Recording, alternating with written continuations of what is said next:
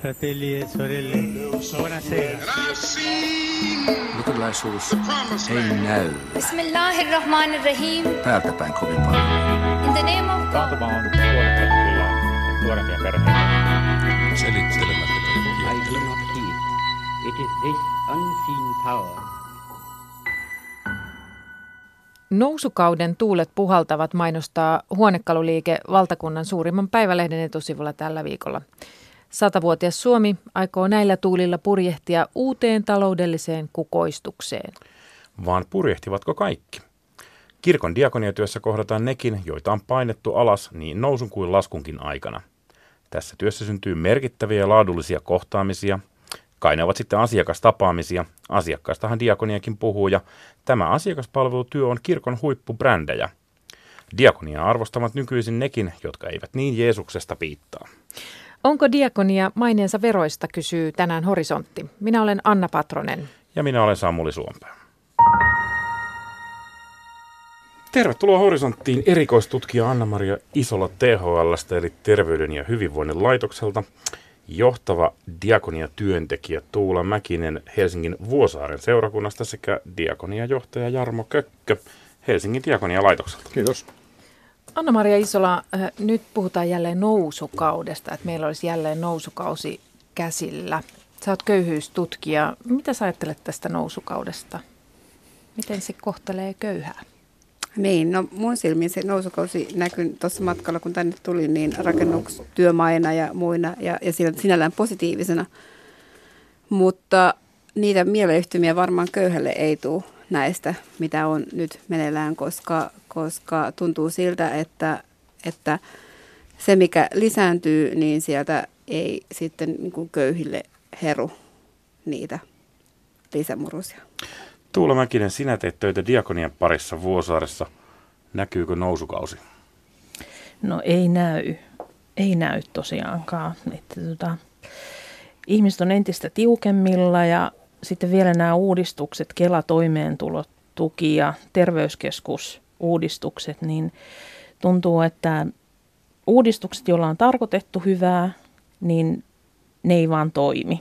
Tai niissä on niin paljon alkukankelu, an, alkuhankaluuksia, että, että tota, ihmiset on tosi tiukoilla henkisesti ja myöskin taloudellisesti. Ja Jarmo Kökkö, diakonian johtaja, minkälaisessa ympäristössä diakonissa laitos tekee tällä hetkellä diakoniaa ja alatko sinäkin vastata meidän kysymystämme mukaan köyhyydestä ensimmäisenä, vai voiko diakonia olla muutakin? No, no siis äh, oikeastaan niin kuin, äh, tällä hetkellä ajattelen sitä äh, toimintaympäristöä, joka on avautumassa ihan, ihan no niin kuin, jos koht silleen niin kuin, niin kuin meidän eteen niin kuin lähitulevaisuudessa. Ja, ja siis tätä köyhyysilmiö on niin kuin, niin kuin, jo ehkä orastavaa niin kuin sen kaltaista uutta, uutta tule, niin kuin ulottuvuutta, joka, joka tapahtuu siis sen asian kanssa, että, että, että väestön ikärakenne muuttuu, siis väestö vanhenee.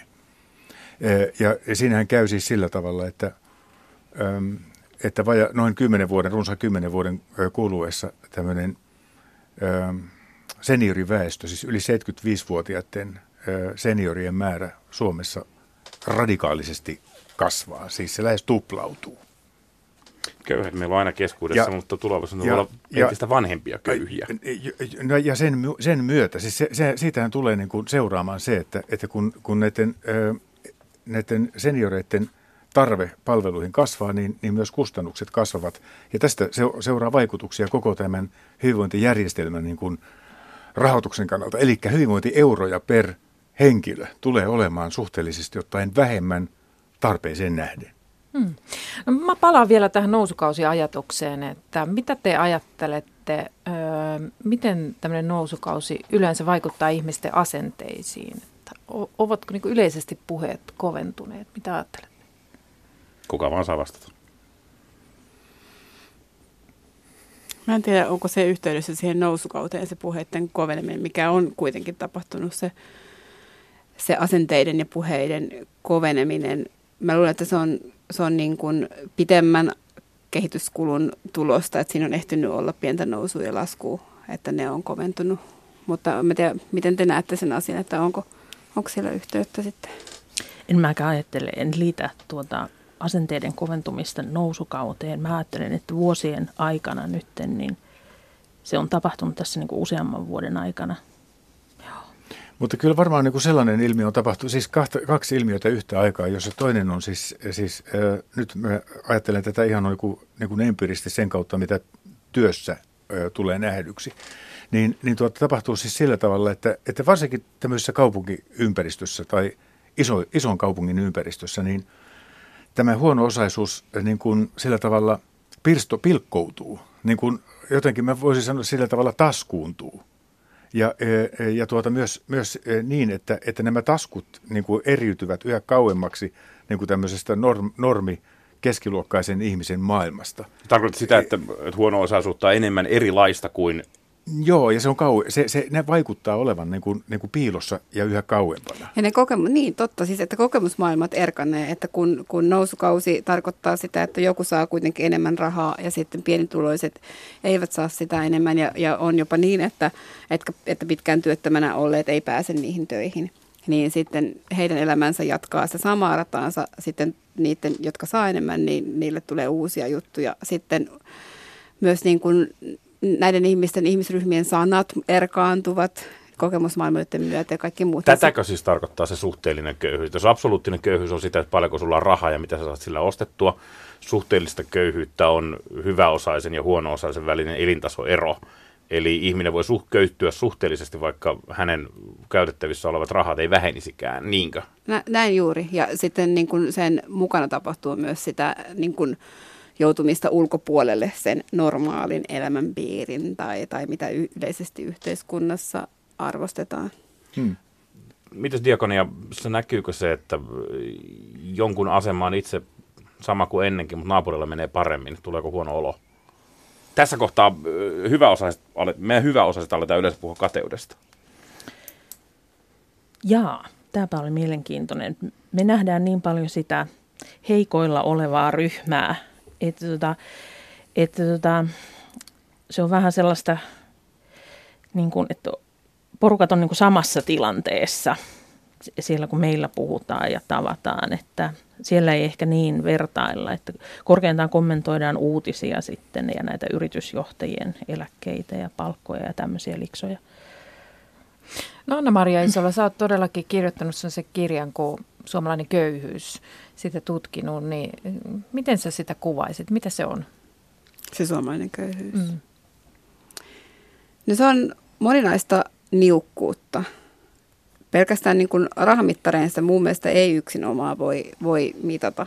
Voidaan niin kuin määritellä pientuloisuusrajoja, mutta, mutta materiaahan saahan, voi saada jostain muualta paikattua sitä, mitä, mitä niin kuin rahassa uupuu. Toki raha tuo vapautta valita, että mistä hakee, hankkii materiaansa.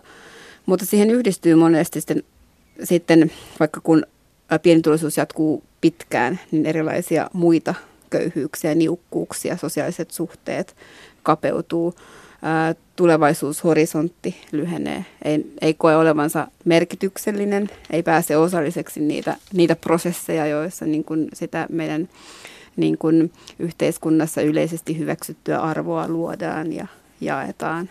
Ei pääse saa kiitosta ja tunnustusta tekemisistä, jos vaikka on työtön. Jarmo ja Tuula, me eletään hyvinvoivassa länsimaassa, hyvinvointivaltiossa, jossa kukaan ei kuole nälkään eikä heitetä ulos pakkaseen. Miksi diakonia ja köyhiavustamista edelleen tarvitaan? Eikö meillä ole jo kaikki hyvin?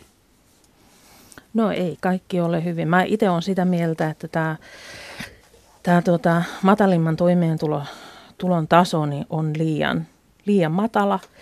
Ja, tuota, ja se on mun mielestä noteerattu Euroopan tasolla, että meillä ollaan matalalla tasolla ja se näkyy ihmisten elämässä. Ja diakoniassa on sillä tavalla ristiriitainen olo, koska meidän, te, meidän niin kuin ihan siinä asiakastyössä, niin sehän on, jos rumasti sanotaan, niin se on vähän niin kuin köyhyyteen sopeuttamista. Että miten sä nyt, kun sulla on se perusosa, alle 500 tai vähän yli 500, niin miten sä saat sitten, miten se on jyvitetty, miten sä saat sen ruokaan. Jos sä oot yksin elävä, niin se on ajateltu 220 ehkä ruokaa, missä on sitten sampoot ja sun muut. Ja tämä siis tarkoittaa sitä, että sulla ei ole kaapissa mitään, sulla ei ole mitään varastoja.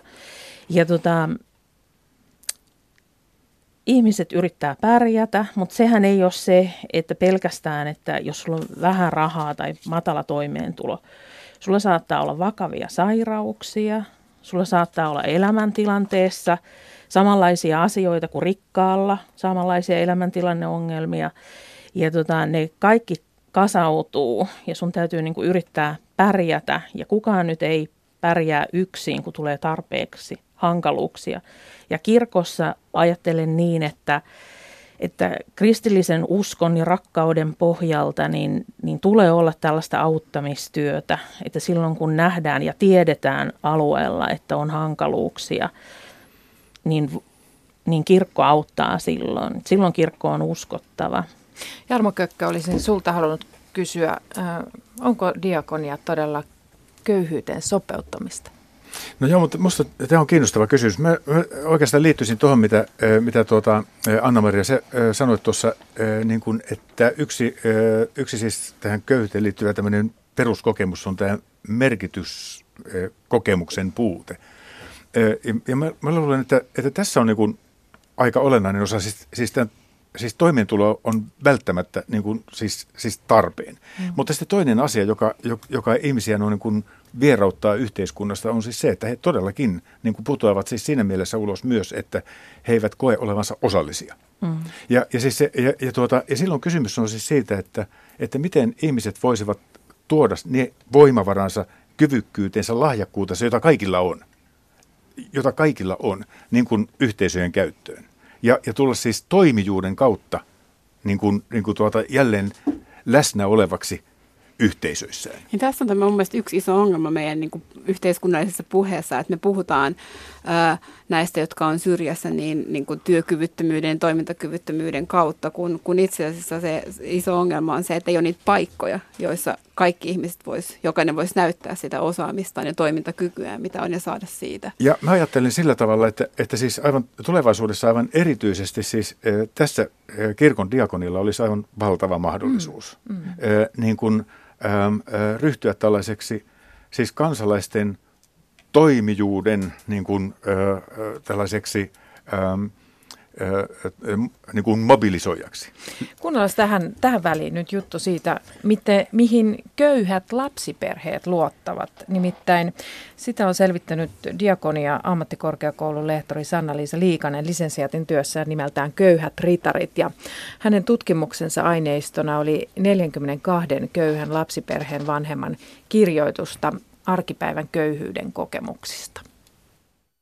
Köyhät lapsiperheiden vanhemmat kertovat paljon siitä tuesta, mitä he saavat niin omalta lähiverkostoltaan, perheeltä ja suvulta. Esimerkiksi tuki niin isovanhemmilta on lapsiperheelle tärkeää. Ja sitten toinen, mikä näyttäytyy vahvasti, on se, että, että vanhemmat luottavat omaan selviytymiseen. Kokemukset viranomaisista ja palvelujärjestelmästä ja byrokratiasta on monesti semmoisia ikäviä ja, ja kirjoittajat eivät ole saaneet sitä tarvitsemaansa ja hakemaansa apua. Mutta oli myös toisenlaisia kokemuksia.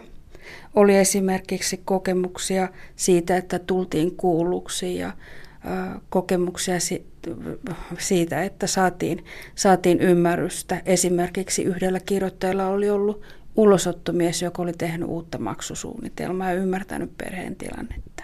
Miten kirkko, miten suhtaudutaan kirkon diakoniatyöhön? Samoin kuin tuo aikuissosiaalityö, niin, niin diakoniatyöstäkään ei kirjoituksissa kerrottu niin paljon kuin mä olin etukäteen odottanut. Eli tota, mun oma tämmöinen käytännön sosiaalityön kokemus on se, että, että diakoniatyö on vahvasti mukana köyhien perheiden elämässä. Tämä on mun käytännön työn kautta kokemus. Muutamassa kirjoituksessa kerrottiin, että oltiin saatu konkreettista apua diakoniatyöstä. Tämmöisiä niin epäluottamuksen lausumia diakoniatyötä kohtaan ei ollut. Mulla on ollut varmaan ihan työssä lähtökohtana se, että mä näen köyhät lapsiperheiden vanhemmat ja lapsiperheet semmoisina arjen sankareina, ja, ja tota, jotka joutuu, joutuu junailemaan ja järjestämään sitä arkeensa aika haastavissa tilanteissa. tuossa aineistossa tuli vahvasti tämä isovanhempien tuki, tämmöisten luonnollisten yhteisöjen tuki, mikä on arjen sujumisessa tärkeää, niin diakoniatyöllä on varmasti myös annettavaa tällaisten yhteisöjen tukemisessa ja alueella tehtävässä työssä. Äänessä oli siis köyhien lapsiperheiden luottamusta tutkinut Sanna-Liisa Liikanen ja sitten täällä meillä on erikoistutkija Anna-Maria Isola THLstä, johtava diakoniatyöntekijä Tuula Mäkinen Vuosaaren seurakunnasta sekä diakoniajohtaja Jarmo Kökkö Helsingin diakonissa laitokselta. Kuulosti siltä, että viranomaisiin ei hirveästi luoteta, mutta diakonia luotetaan enemmän. Uskotteko? No ainakin... Tunnetko syvää ammattiylpeyttä tässä kohdassa, No Tuula? totta kai, totta kai. Mutta en nyt halua tässä mitään vastakkainasettelua, mutta kyllä mä sen tiedän ja omakin kokemus on se ja, ja tota, asiakkaat, jotka on käynyt toisella diakoniatyöntekijällä, niin sanoo sen, että ihanaa, että heitä on kuunneltu ja ihanaa, että on käytetty aikaa ja, ja vaikka ihmiset tuleekin sillä taloudellisella kärjellä todella niin kuin usein, ei aina, mutta usein. Niin Hakemaan rahallista avustusta. Niin, niin, tota, niin siinähän käsitellään sitä koko elämää ja elämän mielekkyyttä ja mistä voimaa ja millä eteenpäin ja, ja tämmöisiä asioita. Niin kyllähän uskon, että se, se, tuota, se, se vaikuttaa, vaikka ne meidän avustukset, taloudelliset avustukset on hyvin pieniä, mutta se muu toiminta ja tuki ja muu tämmöinen, niin Joo, no nyt täytyy vielä tuosta liikasen aineistosta sanoa, että se ei ollut, sehän ei ollut kauhean iso. Diakonia ei siis kukaan moittanut ja se toisaalta sai aika vähän mainintoja. Mutta todella diakoniatyön luonne taitaa olla aika, aika erilainen kuin jos ajatellaan viranomaista. Että jollakin tavalla se diakoniatyössä ihminen on eri tavalla tavattavissa, niinkö? Niin ja diakonityöntekijällä ei sitten ole sitä rasitetta siitä lainsäädännöstä ja miten pitää niin kuin noudattaa niitä tai miten rahaa jaetaan. Mä ajattelen, että, että jollakin tavalla niin kuin, no viranomaiset kantaa sitä taakkaa mukanansa, mutta et, et siinäkin voi, voisi tehdä semmoisia korjausliikkeitä, että kun ihminen asioidessaan vaikka sosiaalityöntekijällä ymmärtää, että miksi joku päätös on tehty sillä tavalla, kun se on tehty, niin se voi jo lisätä sitä kokemusta, että, että on enemmän kiinni omassa elämässään. Jarmo Kökkö. Mä tässä mietiskelen sitä, että siis kaikki arvo täytyy antaa niin kuin tälle asiakastyölle, jota diakonia tekee tai jota ammattilaistyössä ylimalkaan niin kuin, niin kuin hyvinvointipalveluissa eri puolilla tehdään. Mutta siis mä ajattelen, että tulevaisuudessa me tullaan tarvitsemaan niin kuin, niin kuin aivan uudenlaista lähestymistapaa, jossa, jossa aletaan varustaa niin kuin toisiamme, siis kans, kansalaisia tukemaan toisiamme ei, ei ole muuta vaihtoehtoa oikein. Me ei näe oikein muuta vaihtoehtoa kuin, että, että siis me lähdetään systemaattisesti niin kuin rakentamaan tällaista kansan, kansalaistoiminnallista niin kuin, osaamista. Uuden ajan naapuriapua. Uuden ajan naapuriapua, joka toimii yhteistyössä palvelujärjestelmän kanssa. Ei korvaa palvelujärjestelmää, vaan toimii yhteistyössä sosiaali- ja terveyspalveluiden kanssa. Mä kanssa jotenkin samansuuntaisesti mm. ajattelen siksi, että, että tota, se palvelu helposti luo semmoisen yksisuuntaisen suhteen tai että siinä ei ole vastavuoroisuutta, mutta sitten, sitten jos on niin kuin vastavuoroisia suhteita, niin se ihminen pystyy vaikuttamaan paljon enemmän oman elämäänsä ja yhteisönsä ja ympäristönsä. Niin, Diakonia on tällä hetkellä kirkon huippubrändi. Siitä puhutaan mielellään silloin, kun kirkko haluaa perustella, miksi kirkollisveroja pitää maksaa. Seurakunnat käyttää diakoniatyöhön lähemmäksi 120 miljoonaa euroa vuodessa tai 140, jos perheneuvonta ja sairaala sieluhoitokin lasketaan mukaan. Se on 15 prosenttia kaikesta rahasta, mitä kirkko käyttää. Mitä tällä rahalla saa, Tuula? No sillä saa tällä hetkellä ainakin vielä diakoniatyöntekijän tukea. Ja tuota, äsken viitaten vähän tuohon aikaisempaan puheeseen, niin mietin, että mikä ehkä sosiaalityöntekijä ja diakoniatyöntekijän ero on ollut, minkä asiakkaat ovat kokeneet, on se, että diakoniatyöntekijä on ehkä enemmän sellainen lähityöntekijä. Ja se tulee paljon lähemmäksi niitä raha-asioita tai elämän ongelmia. Ja siitä ehkä tulee se kokemus, että on ollut aikaa, kun sitten sosiaalityöntekijä katsoo niitä lakeja ja jos otetaan nyt tämä taloudellinen taas esimerkiksi, niin kun on perusosa, niin sosiaalityöntekijä kokemus on se, että hän ei niin paljon mieti tai ei puhuta siitä, mihin se, mihin se käytetään, vaan se on sitten asiakkaan itse mietittävissä. Meillä, meillä mietitään, että miten eurot saa riittämään ja, ja pyritään tukemaan sitä, sitä tuota, että diakoniatyöntekijät tulevat hyvin lähelle tukemaan yksilötyössä ja, ja tarpeen mukaan järjestetään ryhmiä. Siinä tulee vertaistuki, kampanjoita, tapahtumia, leirejä – ja sitten tietysti ei pelkästään asiakastyötä, vaan yhteiskunta, yhteiskunnallista vaikuttamista. Ja mitä Jarmo sanoit tästä, että varustaa muita, varustaa toisiamme auttamaan, niin, niin meillä on se, että diakonia on paljon muuta kuin tämä taloudellinen avustaminen, mutta siitä on ehkä helpointa puhua. Ja nytkin otan siitä sen esimerkin tässä vapaaehtoistyössä tai tällaisessa varustamisessa. Että kun diakoniatyöntekijän aika ei riitä tähän lähiauttamiseen niin paljon, ja kuitenkin me nähdään, että se on tosi tärkeää ja ihmiset haluaa sitä, niin meillä on Helsingissä, lännessä ja idässä talousneuvojia, koulutettuja vapaaehtoisia, jotka sitten käy näitä asioita läpi. Ja, Jos diakoniatyöntekijä ei, ole, ei se ole viranomainen tässä mielessä, vaan kuulostaa siltä, että diakonia-työntekijä saa toimia vapaammin ja luovemmin, ehkä annettujen, annetut rajat on kauempana. Onko tämä, johtuuko tämä ero siitä, että toisia niin kuin Anna-Maria tässä mainitsi, kahlitsee lainsäädäntö ja viranomaisasema ehkä enemmän, vai onko tässä kysymys diakonien erosta muihin auttajiin, esimerkiksi koulutuksen puolelta?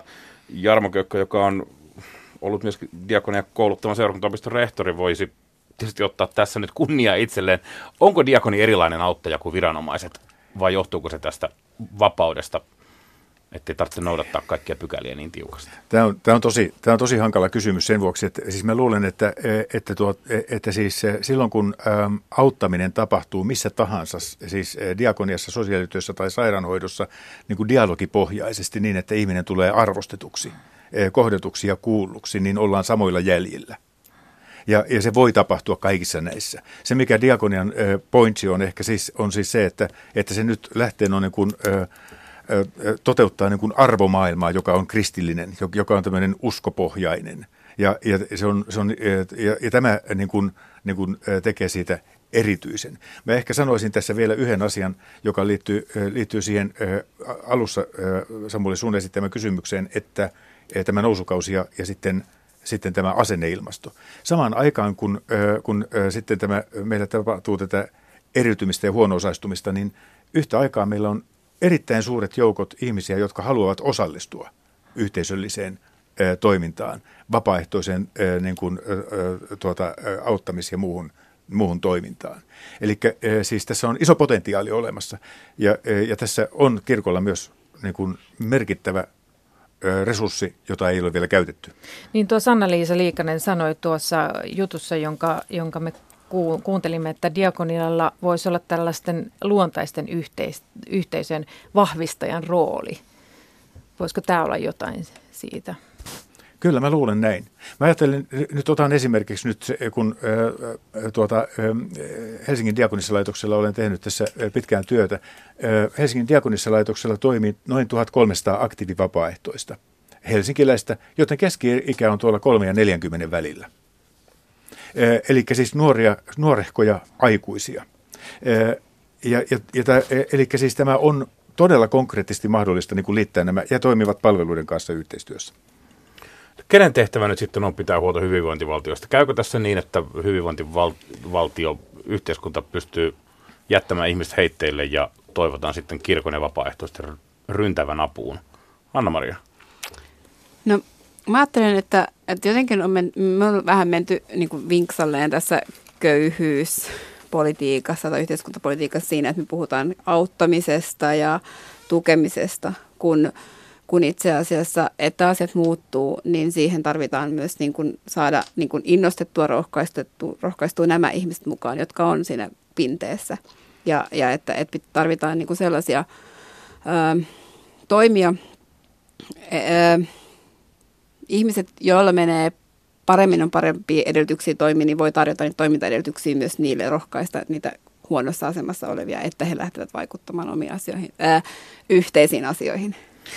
Tuula, Tuula? Miten, niin, ja miten sä saat seurakunnassa mukaan ihmisiä, ettei tämä työ jää pelkästään diakonian viranhaltijoiden harteille? No tota, kyllähän ihmisissä on tällä hetkellä paljon sellaista toimintatarmoa ja, ja halua tehdä. Ja osa ihmisistä ehkä, että on joku, joku kokoaja, joku innostaja ja, tuota, ja asianomaiset, jotka, jotka ovat köyhyyspinteessä, niin heissähän on paljon toimijuutta. Joillakin saattaa olla vähän vähemmän energiaa ja muuta, mutta yhteen tulemalla niin tota, voidaan saada paljon aikaan.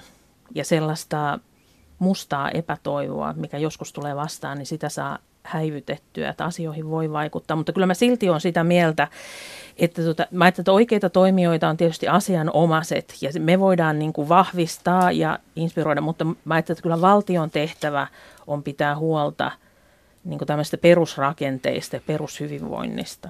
Ja siihen tarvitaan myös niiden pienitulosten ja huono-osasten niin kuin panostus, nimenomaan, painostaa. Nimenomaan, joo.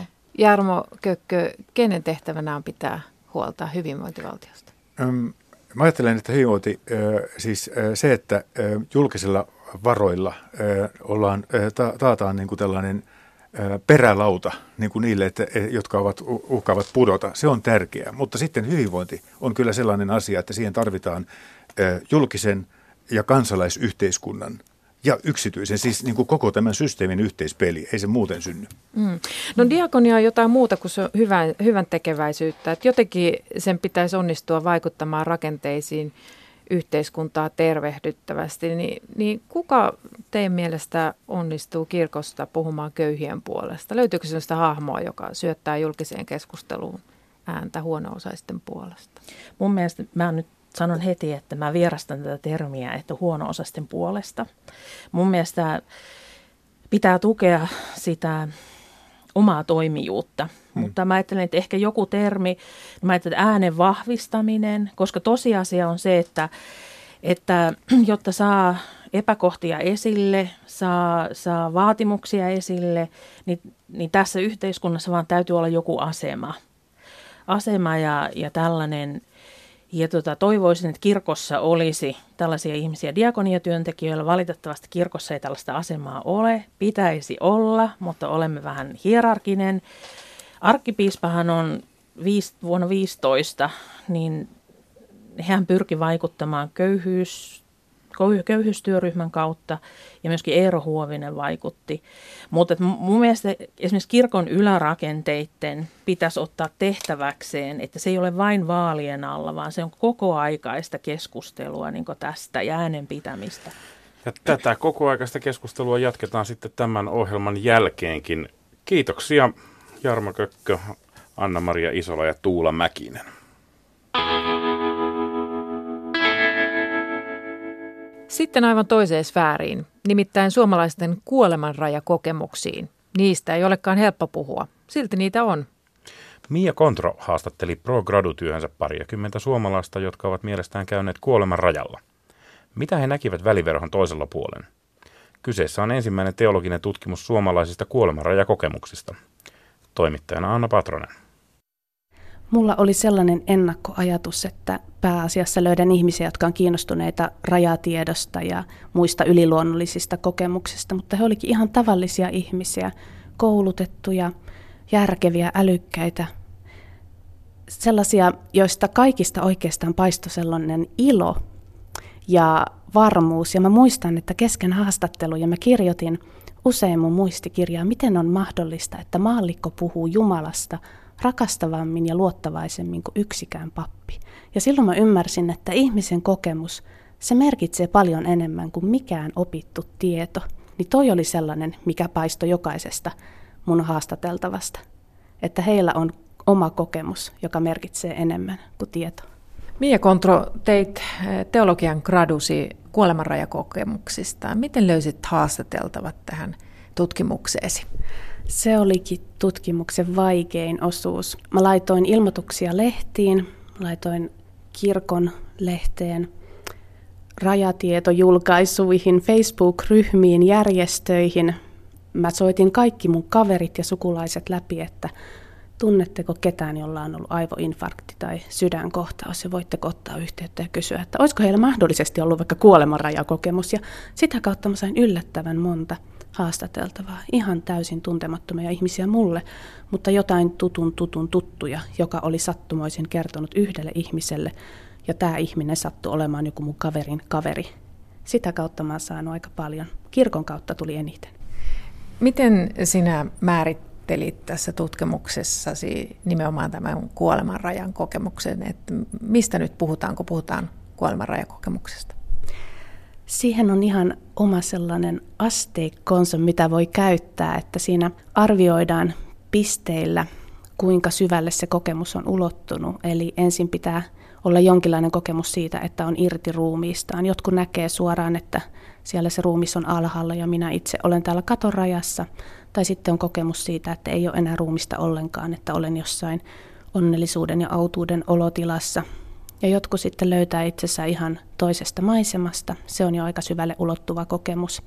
Ja etenkin kun siihen tulee ääniä tai hahmoja mukaan, käydään syvällisiä keskusteluja olemassaolosta ja sielusta, niin ne on sitten jo varmasti sellaisia, mitkä pääsee mukaan. Mutta yllättävän monella ihmisellä on myös sellaisia kokemuksia, että on ruumiista irtautunut, mutta se ei välttämättä riitä pelkästään siihen, että se on tarpeeksi hyvä kokemus tutkimukseen, koska siinä pitää olla myös muita elementtejä mukana ja etenkin se jälkivaikutus on tosi tärkeä. Miten arka paikka tällainen kuolemanrajakokemus ihmiselle usein on?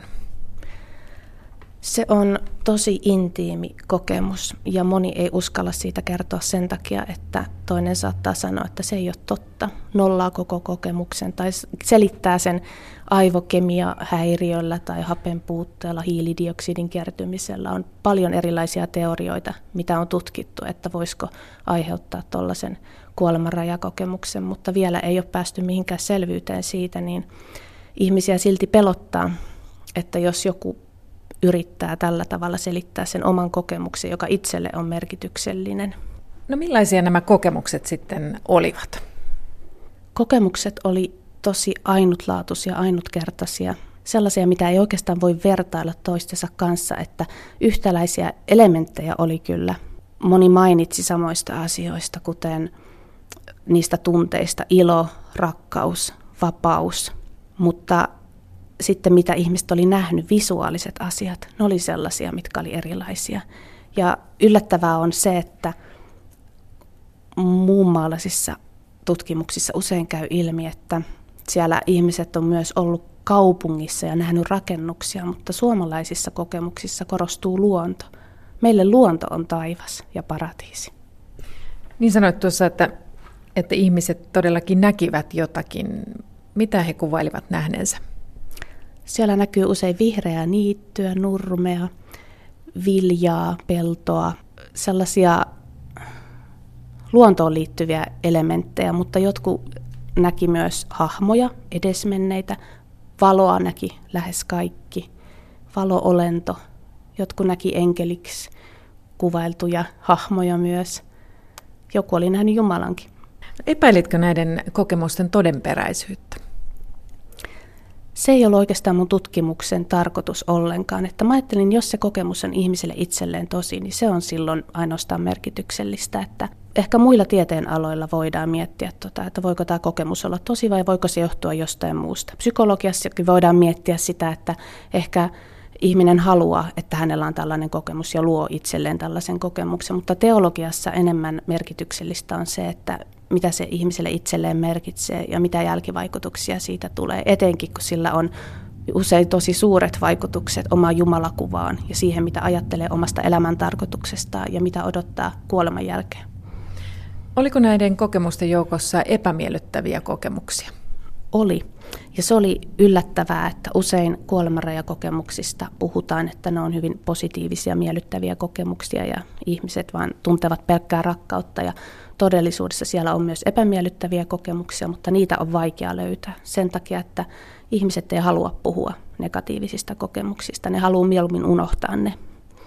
Ja mullakin kävi niin, että epämiellyttäviä kokemuksia on tosi vähän, onneksi silti muutama, mutta ihmiset halus perua haastatteluja sen takia, että on liian raskasta muistella sitä. Ja sen takia se kertoo myös siitä, että kun ottaa huomioon ulkomaalaiset tutkimukset, niin myös niissä saattaa vääristyä se positiivisten kokemusten määrä sen takia, että ihminen paljon mieluummin kertoo siitä positiivisesta kokemuksesta ja pitää ottaa huomioon, että meillä saattaa jäädä tosi suuri joukko epämiellyttäviä kokemuksia ihan pimentoon sen takia, että ihmiset ei halua puhua niistä.